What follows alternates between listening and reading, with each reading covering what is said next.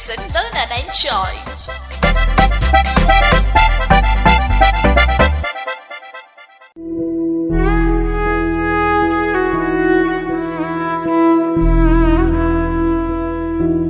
ഉജ്ജ്വല ബാല്യം. വിവിധ മേഖലകളിൽ പ്രതിഭകളായ കുട്ടികളെ പരിചയപ്പെടുത്തുന്ന പരിപാടി. ഉജ്ജ്വല ബാല്യം.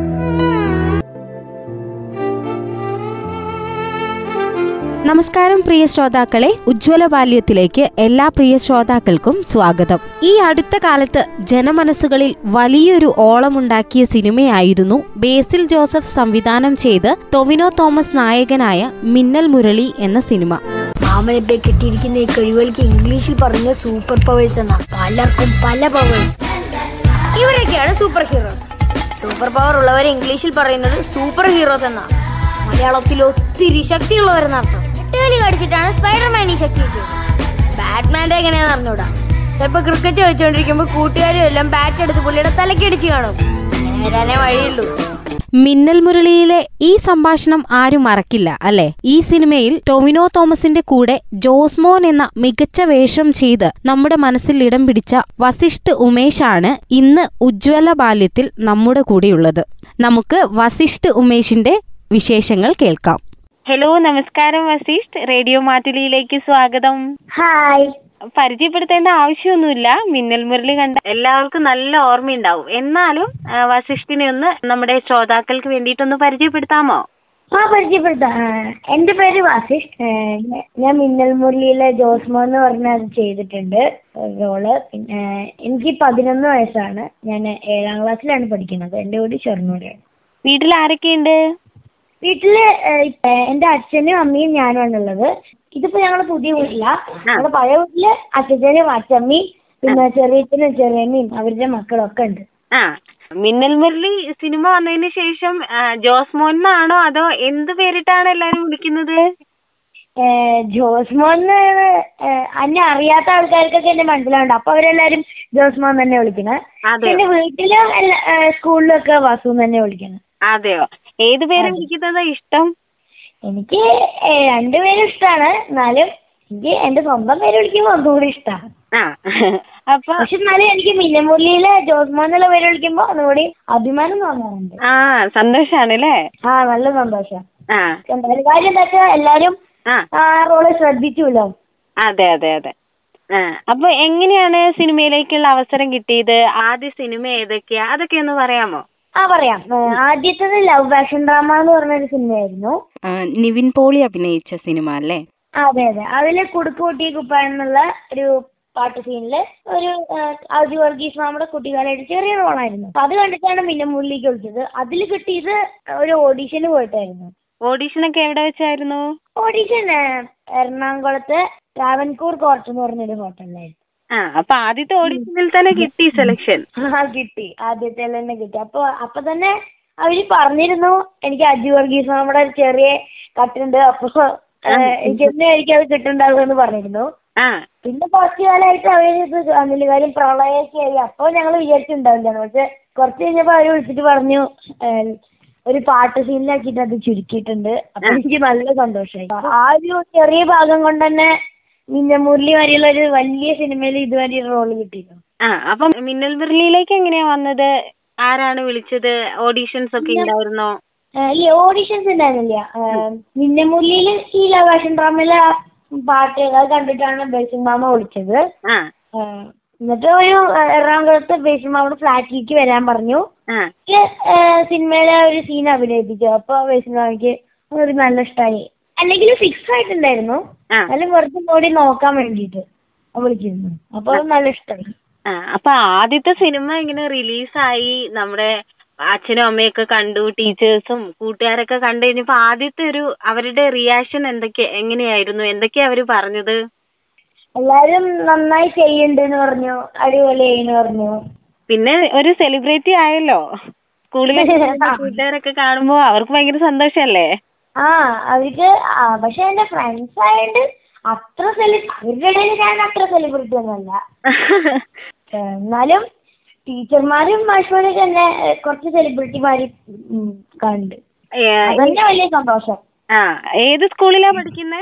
ഞാൻ ഷൊർണൂർ തന്നെ എന്റെ വീടിന്റെ അടുത്തുള്ള എ യു പി സ്കൂൾ എന്ന് പറഞ്ഞ സ്കൂളിലാണ് അപ്പൊ അവിടെ ഞാൻ ഏഴാം ക്ലാസ്സിലാണ് പഠിക്കുന്നത് ആ ഈ ടോവിനോ തോമസിന്റെ കൂടെ അഭിനയിച്ചപ്പോൾ ഉള്ളൊരു ആ ഒരു ഫീൽ എങ്ങനെ ഉണ്ടായിരുന്നു ടോവിനോ തോമസിനെ എന്താ വിളിക്കുന്നത്?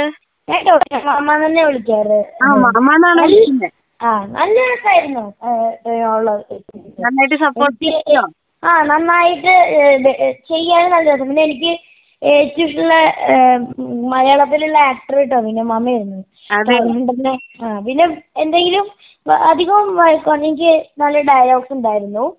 അപ്പൊ അത് അതിൽ എല്ലാതും ഒരുവിധം എല്ലാതും ടൊവിനോ മാമയുടെ കൂടെയുള്ള തന്നെയായിരുന്നു. പണ്ട് പണ്ട് പറഞ്ഞാൽ തുടക്കത്തിൽ ഒരു പ്രാവശ്യം വിളിച്ചിട്ടാണ് ഒരു വട്ടം കഥ പറഞ്ഞു തന്നത് പിന്നെ അപ്പൊ തന്നെ സ്ക്രിപ്റ്റ് ചെയ്ത് കഴിയണം അപ്പൊ അതൊന്ന് ഓർപ്പിക്കാൻ വേണ്ടിയിട്ട് ഞാനും ടൊവിനോ മമ്മി അങ്ങനെ പറഞ്ഞു നടക്കായിരുന്നു അതിങ്ങനെ കൊറേ സഹായിച്ചിട്ടുണ്ട്. ആ അപ്പൊ സിനിമ പുറത്തിറങ്ങിയതിന് ശേഷം നമ്മുടെ ഫിലിം ഇൻഡസ്ട്രിയിൽ നിന്ന് ആരെങ്കിലും വിളിച്ച് അഭിനന്ദിച്ചിട്ടുണ്ടായിരുന്നോ? ഇപ്പൊ വസിഷ്ഠിനെ ഏറ്റവും കൂടുതൽ മറക്കാൻ പറ്റാത്ത ഒരു അനുഭവം ഏതാ? അങ്ങനെ പറഞ്ഞ ബേസിൻ മാമി ടൊവിനോ മാമി നന്നായി എന്ന് പറഞ്ഞപ്പോഴാണ് എനിക്ക് ഏറ്റവും കൂടുതൽ സന്തോഷം. അതിന് ശേഷമാണ്. പ്രത്യേകിച്ച് വിളിച്ചില്ല. അതിന് മുമ്പ് ഒരു ഏഹ്, ഇൻസ്റ്റാഗ്രാമിൽ എനിക്ക് അപ്പു ഭട്ടത്തിരി എന്ന് പറഞ്ഞ ഇമാമ മാമ ഡയറക്ടർ എന്താ നന്നായി എന്ന് പറഞ്ഞിട്ട് ഇട്ടിട്ടുണ്ട് സിനിമ കണ്ടു പറഞ്ഞിട്ട്. സിനിമ കാണുന്നതിന് മുമ്പ്. അപ്പൊ അത് നല്ല സന്തോഷമായി. അല്ലാണ്ട് ഫിലിം ഇൻഡസ്ട്രിയിൽ നിന്ന് അങ്ങനെ ആരും വിളിച്ചിട്ടില്ല. ഒരുപാട് പേരെ കണ്ടിട്ടുണ്ടല്ലേ? മഞ്ജു വാര്യറിനെയൊക്കെ ഇങ്ങനെ ഓരോരോ പ്രൊമോഷനും അങ്ങനെ ഓരോന്നിനും പോകുമ്പോഴൊക്കെ പുതിയ പുതിയ ആൾക്കാരെയൊക്കെ കാണാൻ പറ്റില്ല അത് സിനിമയിലൊക്കെ മാത്രം കണ്ടിട്ടുള്ള കുറെ ആൾക്കാരെ കാണാൻ പറ്റി. കാണാൻ പറ്റും.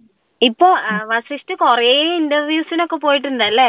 അപ്പൊ അവിടെയൊക്കെ അതൊക്കെ ഞാൻ കണ്ടപ്പോ ഞാൻ വസു കൊറേ പാട്ട് പാടുന്നേം ഡയലോഗ് പറയുന്നൊക്കെ കേട്ടു. അപ്പൊ നമ്മുടെ ശ്രോതാക്കൾക്ക് വേണ്ടിയിട്ട് ഏതെങ്കിലും ഒരു ഡയലോഗോ അല്ലെങ്കിൽ ഏതെങ്കിലും ഒരു പാട്ടോ പാടാമോ? ഒരു കവിതയല്ല. ആ ചൊല്ലിക്കോ.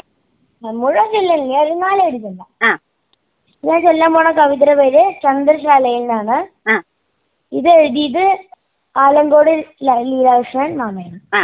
ചൊല്ലട്ടെ. ആ ചൊല്ലിക്കോ. എൻ മനസ്സിന്റെ ചന്ദ്രോദയങ്ങളിൽ ചന്ദ്രകാന്തമായി തീർന്ന ലാവണ്യമേ. എൻ മനസ്സിന്റെ ചന്ദ്രോദയങ്ങളിൽ ചന്ദ്രകാന്തമായി തീർന്ന ലാവണ്യമേ.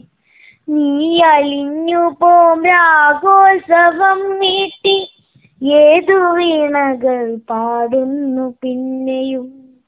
പാടുമാറുണ്ട് ഭൂമിയും പൂക്കളും. പാതിരാ പൂവിടർന്നൊരാകാശവും. കൺമഷിക്കറുപ്പേറി പടർന്നതാം കണ്ണുനീരിൽ തിളങ്ങുന്ന രാത്രിയും.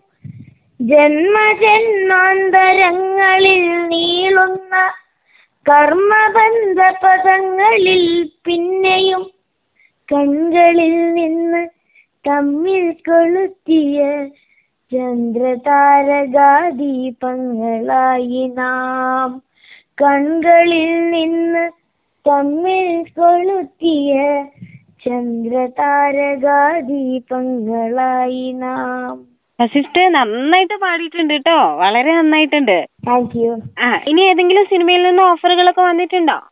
ഇനി ഇപ്പോ രണ്ടെണ്ണം ചെയ്തു എന്ന് പറഞ്ഞാൽ അതിൽ ഒന്ന് കഴിഞ്ഞു ചാൾസ് എന്റർപ്രൈസസ് എന്ന് പറഞ്ഞിട്ട്. ആ.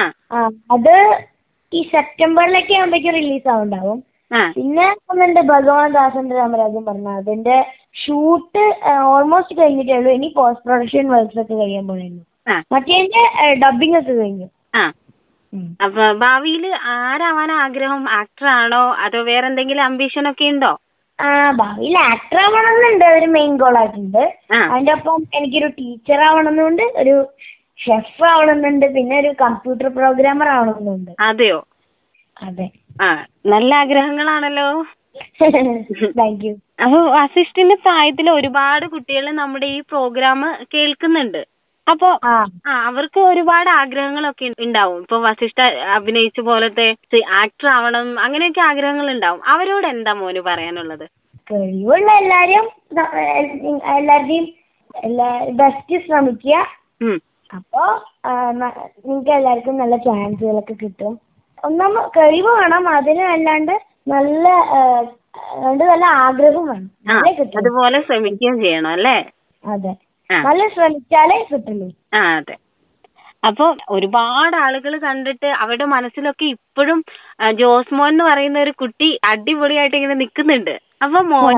ആ മോൻ ഇനിയും ഒരുപാട് ഉയരങ്ങളിൽ എത്തട്ടെ ഒരുപാട് ഓഫറുകൾ വരട്ടെ ഞങ്ങൾക്ക് വ്യത്യസ്ത കഥാപാത്രങ്ങളിലൂടെ മോനെ കാണാൻ കഴിയട്ടെ അതിന് ദൈവം അനുഗ്രഹിക്കട്ടെ നമ്മുടെ റേഡിയോ മാറ്റുലിയിൽ ഇത്രയും നേരം വിശേഷങ്ങൾ പങ്കുവെച്ചതിന് ഒരുപാട് സ്നേഹവും സന്തോഷവും അറിയിക്കുകയാണ് കേട്ടോ.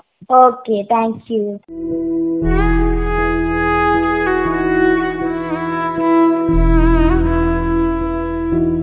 ഉജ്ജ്വല ബാല്യം. വിവിധ മേഖലകളിൽ പ്രതിഭകളായ കുട്ടികളെ പരിചയപ്പെടുത്തുന്ന പരിപാടി. ഉജ്ജ്വല ബാല്യം. ನಿರ್ವಹಣಂ ಕೆಸಿಯಾ ಜೈಕಬ್